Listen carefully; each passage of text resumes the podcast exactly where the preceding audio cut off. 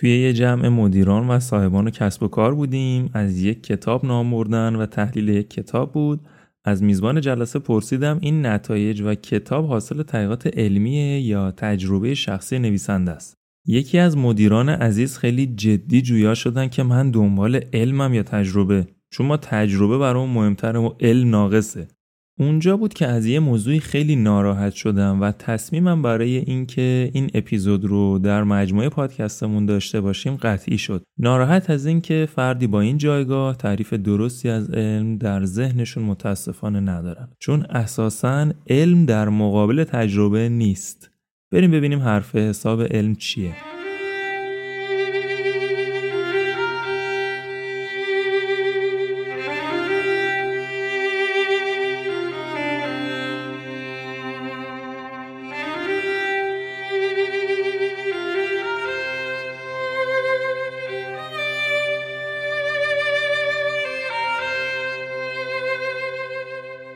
سلام محمد جواد راشدی هستم و اینجا پادکست رفتار.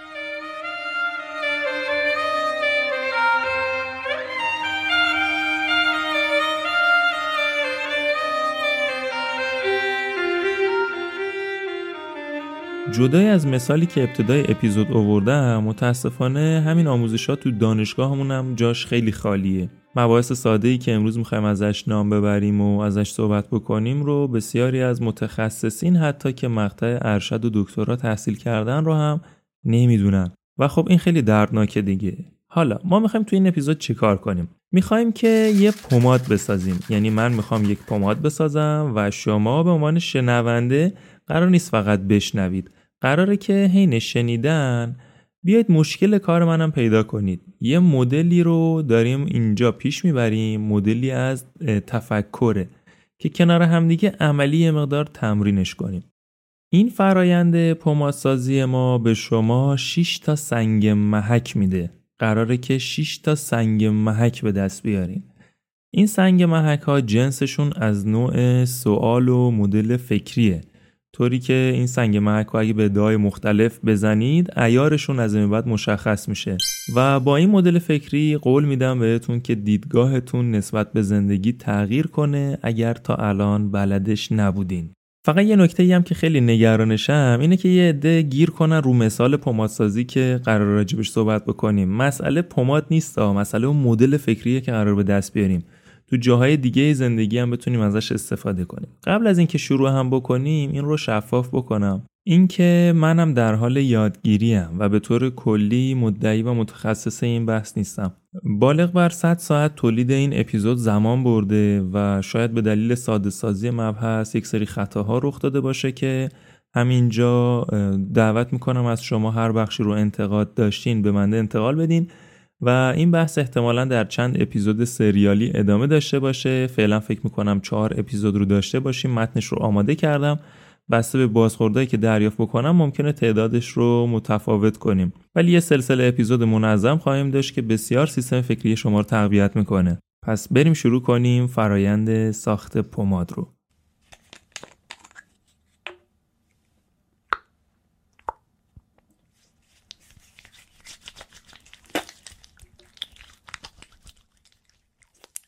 من می‌خوام یک پماد درست کنم برای درمان زانو درد. موادش هم چیه؟ اینه که اومدم گوشت بوغلمون رو کوبیدم با زرده تخم مرغ قاطی کردم یه مقدار دارچین آویشن و نمک هم بهش زدم همش هم گیاهیه برای اینکه مطمئن بشم این پماد من جواب میده یا نه اومدم روی 100 نفر هم امتحان کردم 80 نفرشون جواب گرفتن و دقیقا سه روز بعد گفتن پاشون بهتر شده حالا یه نفر میاد یه سوال می‌پرسه میگه از کجا معلوم؟ سوال قشنگ ما و ماجرا دقیقا از همینجا شروع میشه از کجا معلوم؟ حالا شما اگه کارت محکم باشه اینجا جواب میدی دیگه نمیگی چون فلانی گفته فلان حکیم گفته فلان شخصی که خیلی ماهره اینو گفته این پماد و این مدلی درست بکن. یعنی اگه این رو هم میگی در نهایت پیش اون حکیم که بریم باید یه جوابی داشته باشه دیگه. اصلا جوابم که نداشته باشه ما می‌خوایم تست کنیم ببینیم آقا واقعا کار می‌کنه مجدد یا نه. ما هم تست کنیم همون نتایج داره یا نه. مثلا جالب میشه اگه ما بریم روی 100 نفر مجدد تست کنیم ولی نتایج ما اینطور باشه که ده نفر خوب بشن 80 نفر خوب نشن. و این میشه که تست ما نتیجه یکسانی رو نشون نداده. خیلی خوب. همینجا یه نکته رو یاد گرفتیم. وقتی صحبت از اثر بخشی یه چیزی میشه مثل پماد یعنی یه بار آزمایشش کردیم حداقل بعدش داریم میگیم که این اثر داشته. ولی نکتهش اینه که این آزمایشی که کردیم باید تکرار پذیر باشه دیگه. یعنی اگه یه آزمایشی رو ما در شرایط مشابه تکرار کردیم نتایجش هم باید همون نتیجه بشن. حالا مثلا این دفعه 79 نفر 78 نفر تو همین رنج مجددا درمان بشن و زانو دردشون خوب بشه.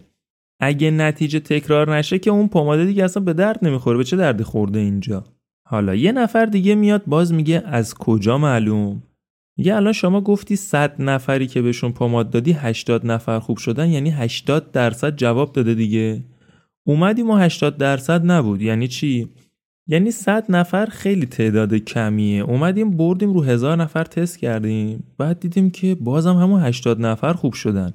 هیچکی جدید دیگه خوب نشد همون 80 نفر بودن. این دفعه درصد بهبودی ما چند میشه؟ میشه 8 درصد. اون موقع 80 نفر تو 100 نفر خیلی عدد بالایی بود. الان شده 80 نفر تو هزار نفر دیگه عددش خیلی چشمگیر نیست. پس چیزی که تا الان فکر می‌کردیم خوبه و جواب میده تعداد افرادی که بیشتر کردیم روشون آزمایش کردیم دیدیم نه جواب نمیده. پس باید تعداد افرادم به اندازه کافی باشن. تا اینجا شد دو تا سنگ محک یاد گرفتیم. اولیش این بود که تکرار پذیر باشه. سنگ محک دوممون چی شد؟ اینه که بپرسیم اینی که میگی جواب داده روی چند نفر تست کردی جواب داده.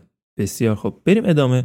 یه نفر میاد میگه آقا این پمادی که شما دادی اصلا عوارضش چی بود؟ گفتین 80 نفر خوب شدن دیگه. اون 20 نفر خوب نشدن یا عوارض داشتن؟ اصلا همین 80 نفری که خوب شدن چه عوارض جانبی داشتن؟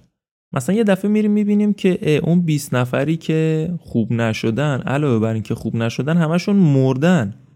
خیلی عجیبه نه؟ پماده که چیز خاصی نداشت همش گیاهی بود. چرا اتفاقا وقتی میریم تحقیق می‌کنیم می‌بینیم این دردی که فرد توی پاش داشته به خاطر لخته خون بوده و منجر به دردش شده. حالا شما هم پماد دادی و اون فرد اومده ماساژ داده لخته کنده شده رفته تو مغزش منجر به سکته مغزی و فوتش شده. پس یه سری عوارض هم ممکنه داشته باشه که باید بررسی کنیم. حالا این آرزه که من گفتم یه مقدار عجیب بود ولی خب به باید بررسی بشه دیگه. خب خب خب. یه لحظه وایسین. همینجا یه تبریک بگم. شما دارید روش علمی یاد می‌گیرین. آره دقیقا روش علمی همینه. چیز عجیب غریبی نیست. سوالات خوبه و یه چارچوب برای اینکه بتونیم تشخیص بدیم که چی جواب میده چی جواب نمیده. و مثال الانم این بود که عوارضش هم حتی بسنجیم. خیلی خب. تا اینجا سه تا سنگ محک و نکته کلیدی از علم یاد گرفتیم. چی بودن؟ اینکه نتایج یه تحقیق باید تکرار بشه. دو اینکه افرادی که داریم تست می‌کنیم که بهشون میگیم نمونه توش دوچار خطای نمونه گیری نشیم و تعدادشون کافی باشه. سوم هم این که عوارض چک کردیم یا گفتیم فقط خوبه و گیاهی تجویز کنیم بره. پس این سه تا سنگ محک اولیه. بریم ادامهش ببینیم که سه تا سنگ محک بعدی چیه.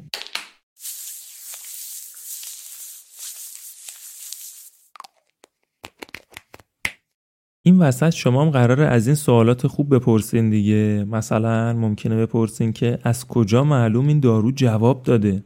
بعد منم میگم خب معلومه دیگه 80 نفر خوب شدن. حالا بذارید در کنار این سه تا سوال رو بررسی کنیم.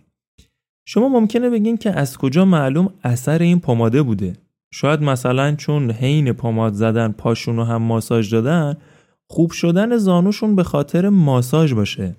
بعد میگید که خب بذار پس بسنجیم اینو بیایم یه کاری کنیم. یه صد نفر دیگه هم تست بکنیم. فقط پاشون رو ماساژ بدن. اون پمادی که شما ساختی از گوشت بوغلمون و اینجور چیزا رو نزنن. فقط ماساژ بدن. اگه بازم 80 نفر خوب بشن پس پماد بی تاثیر بوده اینجا دیگه. کار اصلی رو ماساژ انجام داده. پس دیگه اون پماد گیاهی رو تجویز نمی کنیم میگیم مردم برن پاشون رو چیکار کنن؟ ماساژ بدن.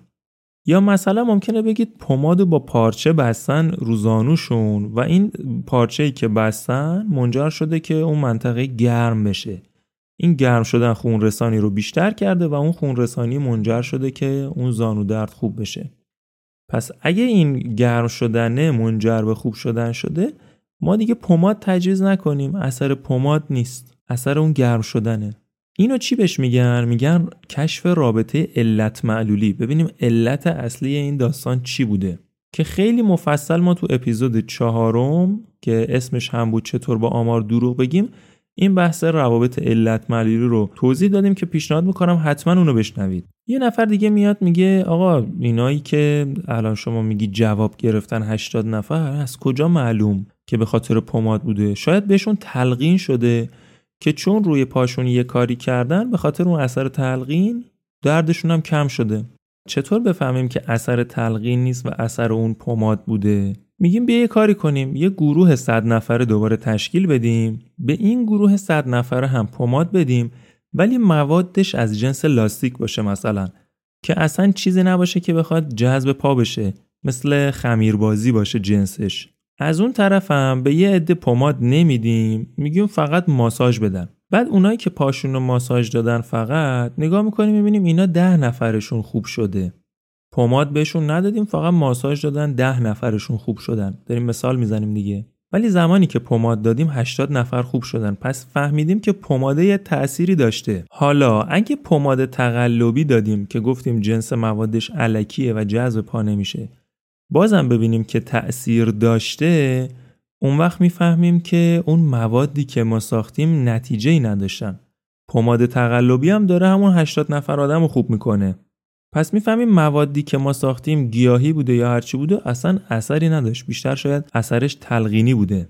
خب شاید همینجا بپرسیم چه اهمیتی داره. اهمیتش اینه که وقتی یه چیزی تلقینیه حداقل کاری که میشه کرد اینه که از مواد در دسترستر ارزونتر و اینجوری استفاده کنیم که مردم هم کمتر بخوان پول بدن. به این اثر میگن اثر تلقین یا پلاسبو یا دارونما هم بهش میگن. اثر دارونما بسیار بحثش مفصله و بسیار بحث مهمیه تو حوزه پزشکی و سلامت.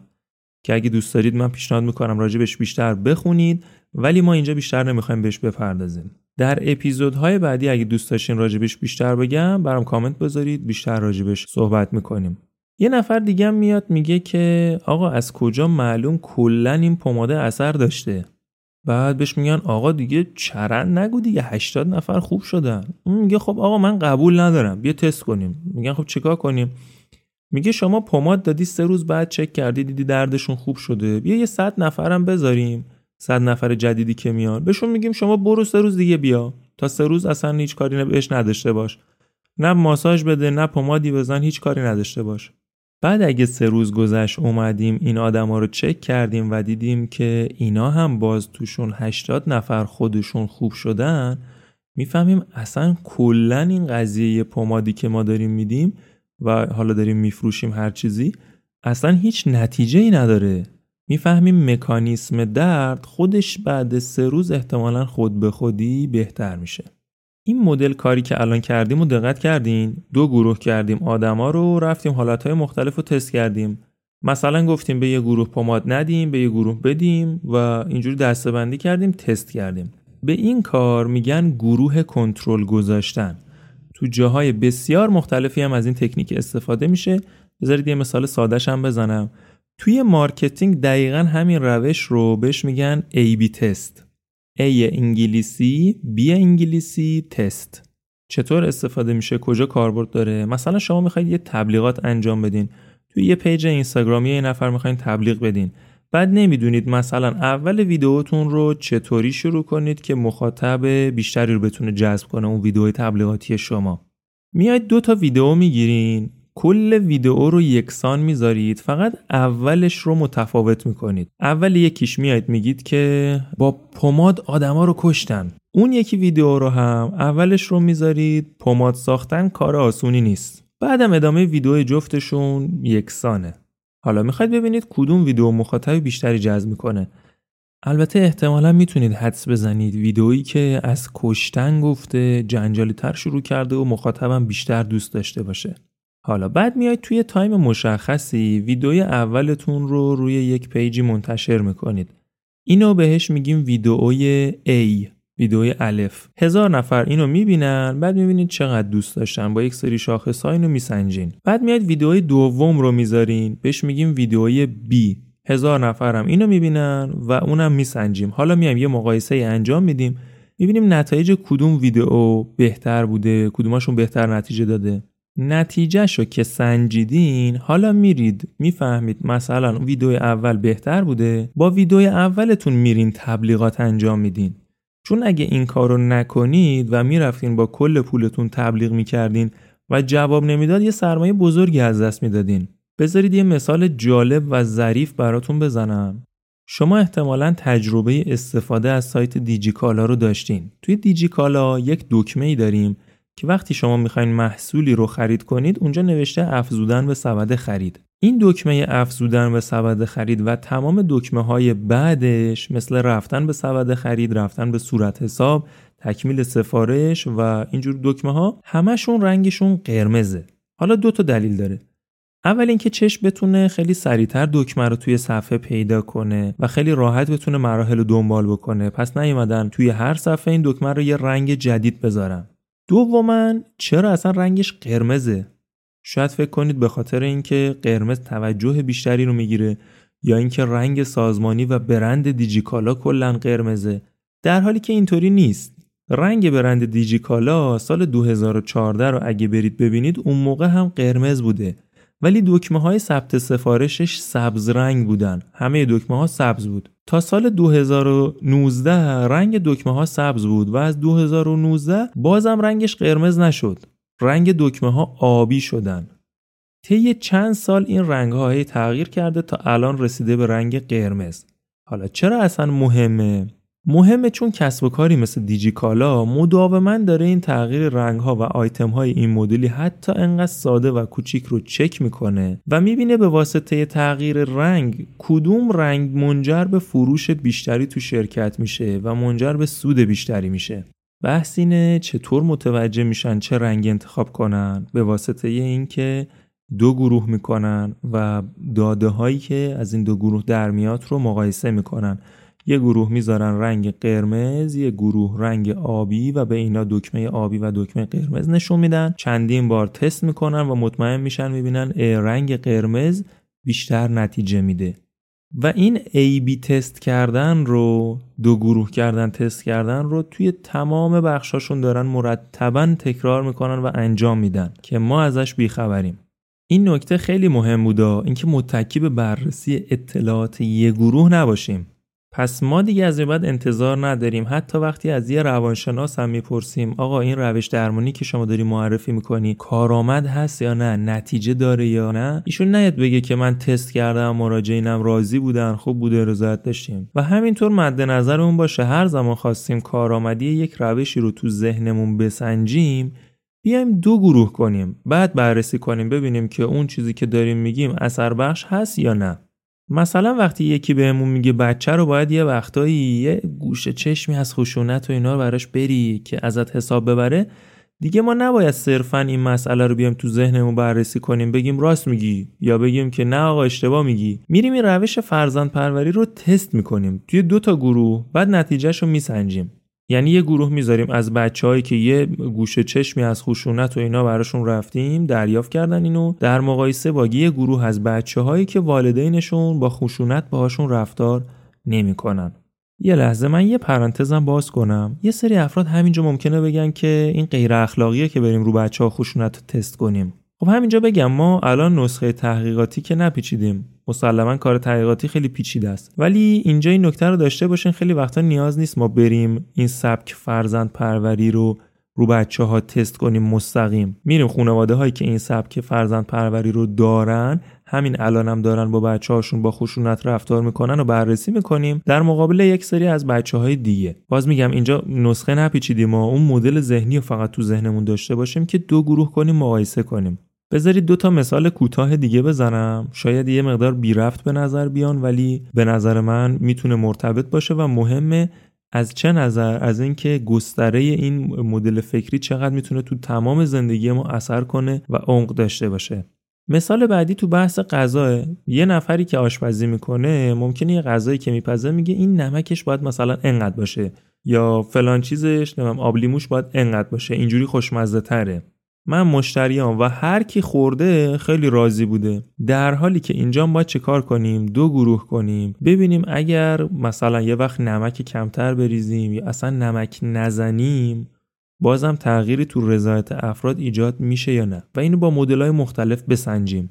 این کاری که میگم انجام شده ها کجا؟ یه مثالش توی چیپس هست. چیپس رو اومدن میزان ترد بودنش رو میزان نمکش رو به مدل های مختلف انقدر آزمون و خطا کردن. دیدن این وضعیتی که الان هست یکی از بهترین حالت هاست و مشتریا خیلی بیشتر خوششون میاد و بیشتر خرید می‌کنن. یا رنگ بسته‌بندی پفک ها و اینجور بسته‌بندی ها رو اگه دقت بکنید علل خصوص بسته‌بندی خوراکی هایی که برای بچه ها در نظر گرفته میشه عمدهشون رنگ های نارنجی و قرمز و اینا رو داره که توجه بیشتری جلب می‌گیره و احساس گرسنگی رو احساس خوردن رو اینا تو انسان بیشتر تحریک می‌کنه. یا یه مثال دیگه الان به ذهنم رسید این که جایگاه این خوراکی ها تو فروشگاه ها هم به مدل های مختلف تعویض شده و بررسی کردن دیدن در چه حالتی بیشتری میزان فروش رو داریم. مثلا خوراکی هایی که برای بچه هاست رو بیشتر تو ارتفاع پایین می‌ذارن. یا اونجایی که شما میرید کارت بکشید اکثرا خوراکی های ریزیه که مبلغ خیلی زیادی نداشته باشه و ارتفاعشون هم پایینه تو چشم بچه ها قرار بود دو تا مثال بزنم شد سه تا. بریم مثال سوم هم ببینیم. احتمالا خیلیاتون اسم سریال جمون رو شنیده باشین یا حتی سریالش رو دیده باشین. یه آقای آهنگری داشت که شمشیر می ساخت برای جمون و یه مشکلی داشتن این که یه شمشیر خیلی قوی و قدرتمند و مستحکمی می‌خواستن. ایشون خیلی شمشیرساز ماهری بود. شمشیرایی هم که میساخت بسیار فوقالعاده بود ولی به درد نمیخوردن. چرا؟ چون در مقایسه با حریفشون سلاح ضعیفتری بود. حریفشون توی آهنگری سلاح قوی تری ساخته بودن که منجر می شد شمشیرهای ایشون بشکنه. پس این که می‌گفت شمشیرهای ما عالیه و قوی ترین شمشیر تو قلم و اینا دیگه این کافی نیست. باید بررسی می‌کرد در مقایسه با گروه های دیگه ببینه شمشیرش چطوره که اون وقت مشخص می‌شد عملکردش ضعیفتره. سنگ محک این بخش چی شد؟ این که مد نظرمون باشه گروه کنترل بذاریم مقایسه کنیم. خیلی وقتا هم وقتی از یه تحقیقی اسم می‌برن میگن طی تحقیقی مشخص شده دو تا گروه گذاشتن یه در این کار کردن یه در اون کار کردن یه مقدار خیالتون راحت میشه که این تحقیق گروه کنترل داشته. و اگه یه نفرم گفت من اینجوری تست کردم به نظرم بهتره مثلا اون قضیه پماد ارزش حرفش صفر نیست ولی کم ارزشه و نیازه که برای اثر بخشیش بره گروه کنترل بذاره. این پس شو سنگ محک این بخشمون. بریم ادامه بحث پماد. یه سوال دیگه یه نفر میاد میگه آقا من روی اون صد نفری که بهشون پماد دادی شک دارم. میگیم چرا؟ میگه اصلا شاید اون کسی که پماد فروخته به هر کسی پماد نمیده. اون صد نفری که شما بهشون پماد دادی مثلا همشون جوون و سرحال بودن. روی آدمای مسن اصلا شاید جواب نده. به خاطر اینکه جوونترا بافت بدنشون راحتتر ترمیم میشه شاید اثر پماد نیست اصلا. به خاطر اینکه بدنشون راحتتر ترمیم میشه. راهکار اینجا چیه؟ اینه که جوون و مسن و زن و مرد و اینا رو همه رو تصادفی انتخاب کنیم. چیزی رو جدا نکنیم. مثلا اون کسی که پماد میده نیاد فقط به کسایی که جوون ترن پماد بده. شاید حواسش هم نیستا بیایم تصادفی شانسی به همه بدیم. مثلا شاید به کسی پماد میده که وضعش خیلی هم بد نیست. اگه یه نفر اوضاعش خیلی وخیم باشه دردش خیلی زیاد باشه یا مثلا پاش ورم زیادی داشته باشه اونو دیگه بهش پماد نده اینو بفرسته پیش پزشک بگه که این دیگه نسخه این جواب نمیده. یا اصلا یه نسخه دیگه بهش بده. پس می‌تونیم چیکار کنیم؟ اون فروشنده اون کسی که پماد میده رو اصلا عوض کنیم. یا آدمی بذاریم که اصلا از ماجرا بیخبره بگیم هر کی اومد زانو درد داشت اینو شما بهش بده. اینم شمارش اینجا یادداشت که ما بعدا می‌خوایم بریم اینو چک بکنیم ببینیم حال و وضعش چطور شده عوارض داشته یا نداشته. پس چی شد؟ افرادی که بهشون پماد دادیم انگار سلیقه‌ای جدا شدن. ما نمی‌دونیم من به خاطر چی این افراد خوب شدن. مشکلش چیه؟ مشکل اینه که ما دقیقا نمی‌دونیم این پماد روی چه کسایی جواب میده و افراد هم سلیقه‌ای انتخاب شدن دیگه. نمی‌تونیم اون وقت بفهمیم پماده رو کیا جواب میده رو کیا جواب نمیده. حتی اگه شما بیای بگی ما تست کردیم روی پیرمردها جواب نمیده رو جوونا خوب جواب میده. اونم مسئله نیست. اینجا شما دو تا گروه کردین. و دستبندی رو مشخص کردین. به شرطی که اینو بیاید بگید و بهش آگاه باشین و این دو گروه شدن انجام شده باشه. نه که همینجوری ما پماد بدیم و حواسمون هم نباشه که داریم یه سری افراد رو فیلتر می‌کنیم. راهکاری که کلا استفاده میشه اینه که اونجا آدما رو تصادفی انتخاب کنیم که بتونیم بسنجیم ببینیم پماد واقعا اثر داشته یا نه. خب سه تا نکته اول گفتیم الان هم سه تا نکته دیگه گفتیم که این نکته هامون در واقع همون سنگ محک ها بودن. این سه تا نکته چی شد؟ اینکه گروه کنترل بذاریم آدما رو دو دسته کنیم روشون تست کنیم تا مطمئن بشیم حتما تصادفی انتخاب کنیم و اثر تلقین یا پلاسبو رو هم چک کنیم. خب من بازم تبریک میگم بهتون. شما یکی از مهمترین بخشای علم رو دارید همین ساده یاد می‌گیرین. تو تحقیقات علمی به این روش تحقیق کردن میگن RCT یا مقالات کنترل شده تصادفی یا Randomized Control Trial. یعنی اومدیم که گروه کنترل گذاشتیم تصادفی چک کردیم و همه این فرایندها پس می‌بینید با این 6 تا سنگ محک می‌تونیم خیلی از ادعاهایی که راجع اثر بخشی یه چیزی میشه رو تشخیص بدیم در حد یک ادعای تو خالیه یا واقعا خیلی محکم این قضیه پیش رفته.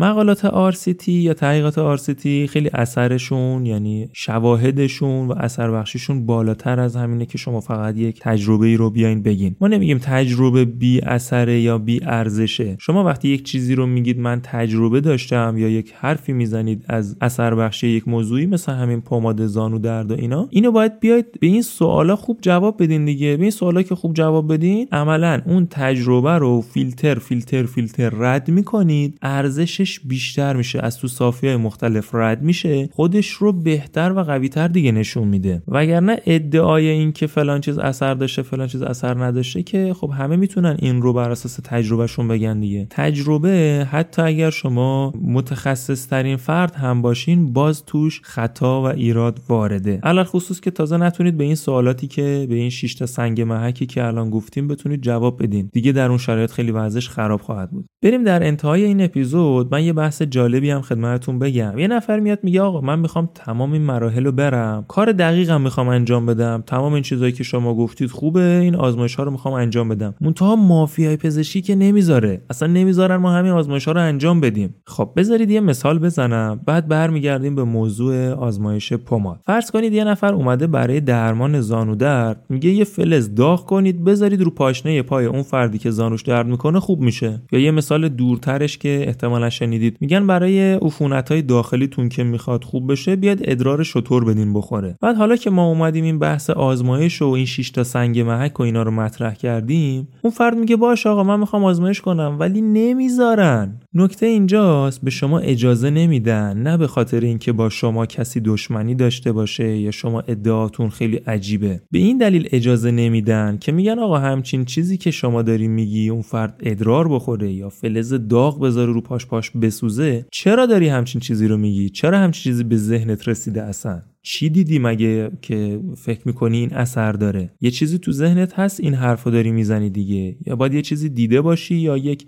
تحلیلی داشته باشی که بگی که این اثرگذار من می‌خوام اصلا آزمایش کنم. نمیشه آدم هر چیزی که به ذهنش می‌رسه همینجوری بخواد آزمایش کنه. چرا؟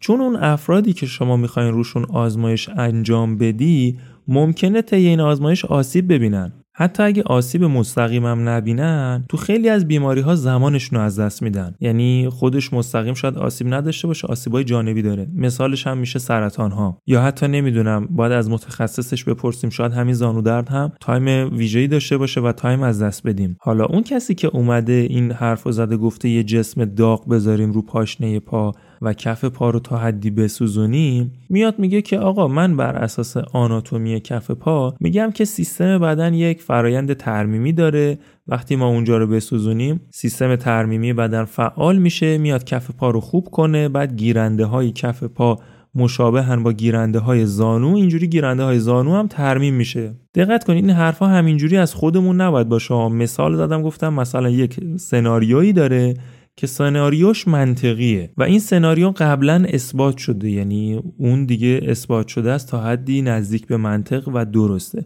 حالا اینجا باز میگن که خیلی خوب شما چون سناریوی منطقی داری و این داستان رو داری می‌تونی بیای تست بکنی ولی چیکار کنیم؟ آسیب کمتر بزنی. می‌تونی رو مدل حیوانی تست بکنی همین رو رو مدل انسانی نباشه. و در نهایت هم می‌تونه مجوز بگیره روی یه تعداد آدم. این رو تست بکنه و بیاد بسنجه بهبود بده. تعداد آدمای محدود حالا کاری نداریم به این فرایند که چطور طی میشه تو بحث دانشگاه و تحقیقات دیگه. ولی اینجا یک بحثی رو داریم به اسم اخلاق زیستی که یک کمیته اخلاق داریم تو دانشگاه هست و قبل از انجام شدن تحقیق هم میان بررسی می‌کنن آقا شما ممکنه چه آسیب هایی بزنی؟ چه آسیب های جانبی ممکنه داشته باشی؟ حقوق بیمار رو کجا ممکنه این شکلی نقض بکنید در دفاع از بیمار دارن این کار می‌کنن. فردی که بی اطلاع از این جریان میگه مافیا نمی‌ذارن آقا ما تحقیق کنیم و به ما اجازه نمیدن و اینجور چیزا. اینجا یه پرانتز باز کنم یه نکته ظریف بگم. اکثر افراد اینجا دچار یه اشتباه میشن. از حرف من برداشت نکنید که من میگم مافیا نیست یا مافیا هست.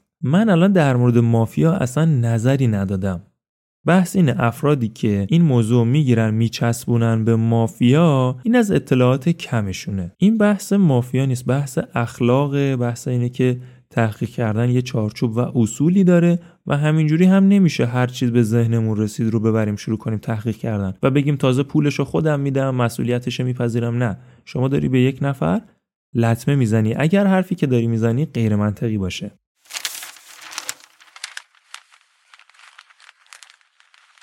خیلی خوب یه جمعندی بکنم. ما 6 تا سنگ محک یاد گرفتیم و انتهای بحثمون هم شد بحث اخلاق زیستی. عنوان 6 تا سنگ محک رو بگم چیا بودن؟ هر آزمایشی که می‌کنیم یا هر چیزی که میگیم باید تکرار پذیر باشه.